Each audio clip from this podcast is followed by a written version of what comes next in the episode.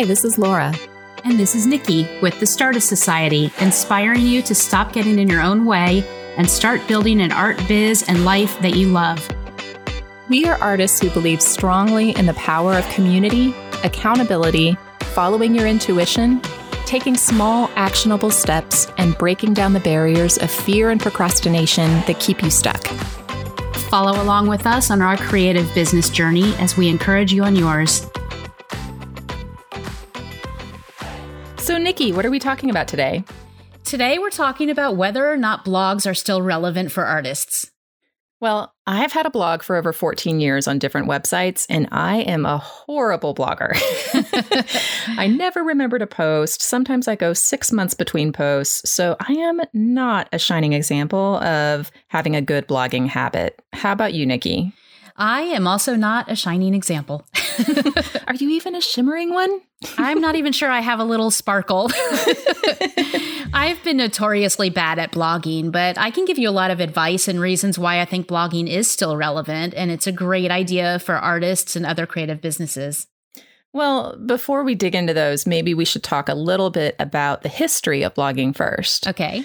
So I can tell you that, I don't know, maybe 10, 15 years ago, blogging was huge. This is before social media existed. And I was a voracious blog reader. That was back when Google Reader existed, where you could like consolidate all your blogs. Oh, yeah. I loved Google Reader.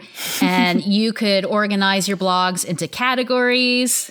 Oh my gosh, I totally dug that. I bet you did too because I know you like organizational systems. Oh yeah. I I used to follow sewing blogs and paper crafting blogs because I worked a lot in the crafting industry at the time doing design work. Um, but yeah, some art blogs, design blogs, you know, some of those big ones like Decor8 and Print and Pattern. Ooh, and Apartment Therapy. I loved that one. Oh, yes, Apartment Therapy. There were these huge blogs. And I remember at the time, they were basically making people's careers. Like you got on a blog, you got so much exposure.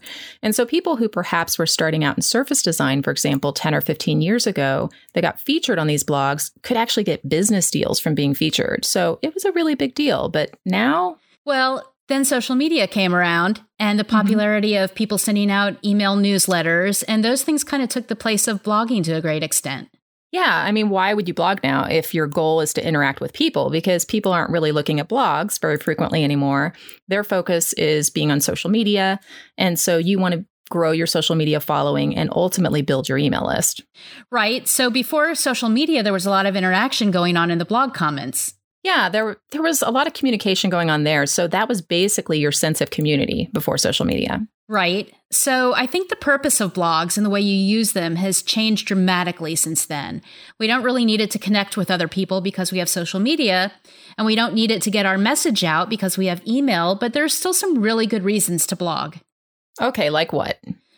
Well, I'm going to tell you. when I design a website for somebody, I always recommend blogging for them. And here are some of the reasons. So, first is, and the biggest is SEO, search engine optimization. Okay. If you want to be found by Google, soon after you first launch a website, Google's going to find you. Um, you can submit to them, but they will find you naturally mm-hmm. because they send out these bots that go and crawl the internet for what's new. So when you first launch a website, You'll get found if you have good, unique content that's relevant to your topic. And um, if it says the right things, has the right keywords, you're going to get found by Google and hopefully you'll show up pretty high in the search results. Okay. But Google's constantly looking for what's new and updated websites out there. So if your website doesn't ever change and have new content, you're going to see yourself fall right out of the search results. Hmm. So, the best thing you can do is to make sure that your website is frequently updated, and there's a lot of different ways you can do that. One of the first ways you can do it for artists is to update your portfolio, but your portfolio is mostly images. Um, if you're a service based business, then you can do case studies. But one of the easiest ways to update your content is to have a blog and post blog articles about topics that you want people to be searching for to find you in the search results. Okay, so can you give me an example? Yeah, absolutely. So, we all know that I'm working on this product to build websites for artists. So, mm-hmm. if I want people to find my website, then I'm going to build it so it has all the right kind of content about artist websites. But if I want the right people to find me and to keep showing up in the search results, then I'm going to publish articles about the kinds of things that people are looking for. So it might be an article about what should be on an artist website. It might be how to promote your artist website or about SEO for artists. Absolutely.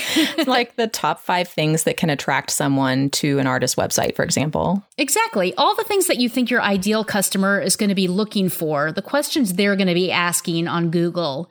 And you want them to find your website with the answer. So if you're product based and you sell art prints, then maybe you want to do a blog post about how to frame and display your art prints, something like five different ways to display your prints. Okay, so let me ask you this. I don't know all this stuff about Google and about SEO, and I'm by no means an expert. And so I know there are plugins on WordPress, like Yoast, for example, and things mm-hmm. like that that you can use. But how frequently should you be updating a blog to have it actually benefit you?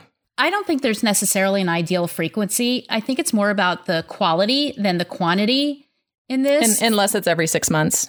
well, okay there's some degree some degree of quantity okay okay um for example on social media it's more about being consistent and getting in front of people frequently because your your posts don't have a very long lifespan. Right. But a blog post can live a lot longer than social media posts. It's more mm-hmm. about having really good content that's something that people who are looking for you will be searching for. Mm-hmm. So even if you just do one blog post a month, that's frequently enough for Google to be able to know that you're refreshing data on your website. Okay. So you mentioned things like using Yoast SEO plugin, and that helps. That helps a lot because you can control what information the search engine finds. But even without that, they're going to find new content because they're constantly searching for new content. So even if you don't have a plugin like that, they're still going to find the actual text in your blog posts. Okay, so yeah, keywords I think are really huge, right? Like having the right keywords. Definitely, but it's also about how you use the keywords. So, keywords are the words that your users are searching for. Um, I might use keywords like artist website, art marketing, you know, that kind of thing. Mm-hmm. Um, and people used to try to trick search engines by doing what they called keyword stuffing. Okay. Which meant that they just used a whole list of keywords that um, that weren't used naturally in the flow of your content. They would even make the keywords invisible on the page by making it like really small or using the same color as your background color. Oh, that's tricky. And that used to work. It used to trick search engines because mm. they would just find the words and it would show up. But search engines are much smarter these days and they can tell when you're just stuffing keywords. It's not like Instagram where they say you can use up to 30 hashtags and there's no reason to not use them all. Google's smart enough to kind of figure out the difference between real content and keyword stuffing. Okay. Although I will say sometimes I Google something and click on a link and it's like one of those fake web pages with all the keywords. oh, yeah. Well, it's not perfect. Much like people, technology is not perfect but it's getting better all the time. You know, it used to be that just having the words will pull in the results, but now it's smarter about the content. Okay, so you want to make sure that you're using those keywords in an ethical way and they flow in sentences in a natural way, right? Absolutely. And that's what tells Google that your website is one that's frequently updated and should keep showing up in search results. All right. Well, in my experience, blogging takes a lot of time. like at least in my head anyways. It takes time to do. And so one of the things I'm always looking at is how can I cross utilize this content? And I know one of the ways you can do that is you could set up your blog so that it feeds into your email system. Let's say you use Mailchimp or ConvertKit. Mm-hmm. Um, or whoever you're using. And then it would just automatically email that blog article out to your audience, right? Yes, you can absolutely do that. But I've found that when you when you automatically have a blog post go to your email, the formatting isn't always perfect. Mm. So as a control freak and a perfectionist, I would rather reuse the content but set it up myself so that I can have control over exactly how it looks. So mm. I think of a blog post as more of an article that has a wide general appeal and an okay. email you're getting in someone's personal inbox. So you're trying to develop more of a personal connection with one person. What I tend to do is I'll blog 1st Mhm. and then I'll modify it slightly to use as an email and make it more personal to who I'm sending it to. Yeah, that makes sense. Just to make it like you're talking to them and not just the big general audience. Right. So you can also do it the other way around, where if you write an email to someone, you can repurpose that as a blog post and maybe kind of take out the more time sensitive things to get a longer life out of it. Okay, so one of the things I've seen before in emails and that I personally have done is to have some kind of personal update at the top of the email and then have maybe a class announcement, a store update, things like that below. Mm-hmm. And then I can just add an excerpt from a blog entry that basically has a clickable link that takes you to the full blog post if somebody wants to read it. And that way you're basically not inundating them with this huge full blog entry inside of an email that they don't necessarily want to read. Totally. And then there's other ways you can repurpose the same content too. I think a really good idea is that any content you put out anywhere, whether it's on your website, email, social media, repurpose it as much as you possibly can so that you're not duplicating efforts. Mhm. So, say I write a really long article about what every artist website needs to have. And it might be really, really long. I might break that up into three different emails that I can send out over three different weeks Mhm. um, where one part might be what an artist portfolio needs to have. Um, and then another email can be about how to write your bio. Um, and then I can take that same content, I can bring it over to Instagram and break it up into stories that I can tell over time. Or I might get like 10 different Instagram posts out of that one really long article. Wow, I like that. I think that's really smart. And it is really smart. I should take my own advice. It's great advice that I never actually do. yeah. So I know that you're like me and you'd much rather go make new things than spend your time marketing. But your blog articles can be the best tool for marketing when you think of all the mileage that you can get out of it for SEO, for your email, your social media. And I think you can even take your blog images and pin them on your Pinterest board to get a lot more traffic to your website that way, right? Definitely. Pinterest is actually a really great search engine, more than it really is social media. And you get a much longer lifespan out of anything you pin to drive traffic back to your website and blog. Yeah, I think it's a hidden secret, but maybe not so hidden anymore. Probably not. so, the blogs that I love the most nowadays are the blogs that are almost like a resources section. So, it's more like super relevant articles to whatever the topic or service is that, that someone's providing. And I can get some really juicy, meaty information from that blog that's really going to help me. Well, yeah. So let's talk about what the definition of a blog really is. When they first started, it was more like, Dear diary. Mhm. it was almost like your daily journal. Here's what I did today. Here's what I'm working on. It was a lot more personal, but I like to think of it today more as articles. I mean, Mhm. there's really no difference between a blog post and an article. The way websites are set up, you have pages, which are the parts of your website that generally don't change very often. Um, they're the ones that the parts that stay more consistent. Okay. And posts are things that are updated more frequently. You can just keep adding posts. So it's more like, I think of it like a newspaper article, you know? hmm So, yeah, so today's blog is more like a news feed, more like articles. And that's where they're really useful because we're using social media to connect with people.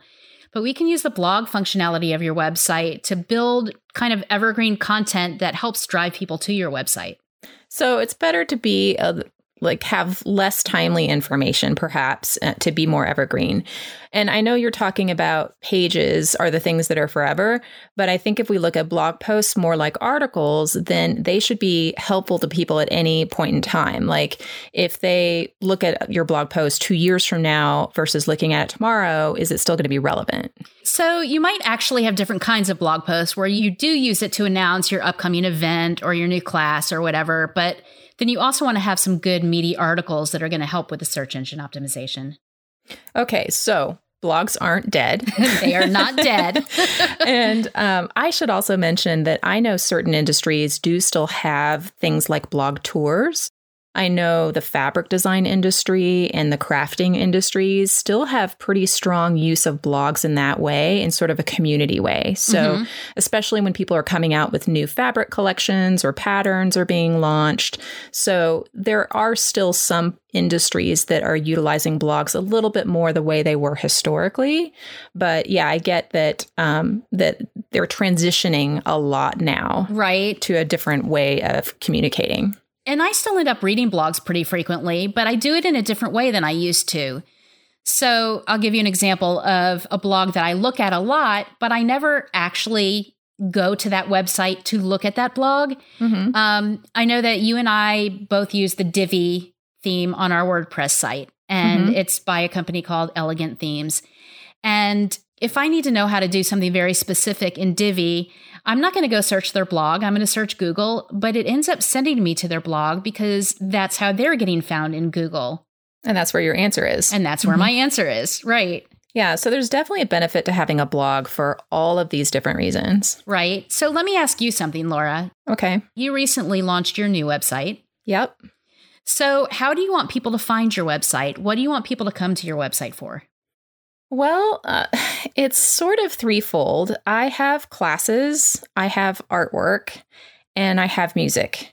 Um, and the music I'll mention is just sort of on the back burner. So that's a bit hidden in my menus at the moment. Mm-hmm. So for artwork, I would love for people to find me to license from me and also to purchase my artwork on products.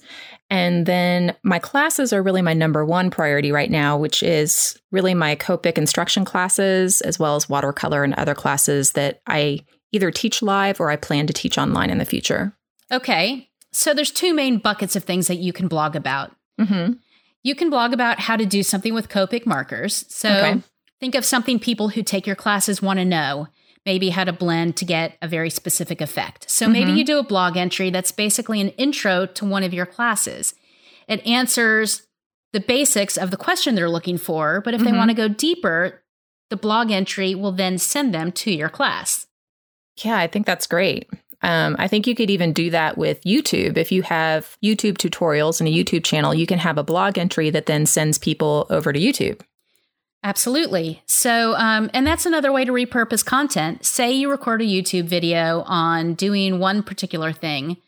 Then you can take some of the text from that video and some of the images, and you can do a blog post that is what search engines are going to find. Mm-hmm. Then you can also embed the video in there. So people go to your website, and they go to your YouTube channel and mm-hmm. that gives them a teaser of what you really want to go into depth with within your classes. So they mm-hmm. get a mm-hmm. little bit of an answer, but then they really want to take your class. Right. And the other thing about publishing all this content that your customers are looking for is that once they find you, all the things that you've written about help them see you as an expert on those topics. Think about all the things we shared about Shannon McNab, who we interviewed a little mm-hmm. while ago, and the things that she's written on her blog, her surface design industry report, her income breakdown, and a whole lot more about doing business as an artist. These things help people find her website. They also help you realize what an expert she is on the business side of art licensing. And when you need that kind of information, who are you going to think of? You're going to think of her because it helps grow name recognition. Absolutely. So, we've talked a lot about blogging. What are our key takeaways today? The number one key takeaway from my point of view is that blogging is not dead. I think it's it's just changed. Blogging is not dead, number 1. and you should basically have it for SEO and treat it more like a library of resources for your relevant topic. Right. And then I think the second takeaway would be to make it easier on yourself by repurposing content so that the same piece of content can be a blog entry, an email, social media, a video, all around the same topic and reusing that information. And I think a great example of somebody who does this weekly is Marie Forleo and her Marie TV episodes that are released every Tuesday. They're really fun. You should check them out. They are. They're great. They're great. Hashtag goals. And the third great reason to blog is that it's a way to present yourself as an expert in your industry. So that in my case, when people are looking for someone to build their beautiful artist website, mm-hmm, I'm the one they think of. Hypothetically, of course. well, you better start writing blog entries, Nikki, about that topic. Oh, well, I will write a blog entry about why I should write blog entries. okay, now it's your turn. Do you have a blog? Do you still read blogs? Share with us on Instagram at Stardust Society and in our Stardust Society Facebook group. And if you do have a blog, how are you blogging differently than you did 10 or 15 years ago? If you've enjoyed today's episode, we'd love for you to subscribe and leave us a review. Visit stardustsociety.com slash blogging to learn more about the podcast and read today's show notes. Thanks for listening, and we'll see you next week.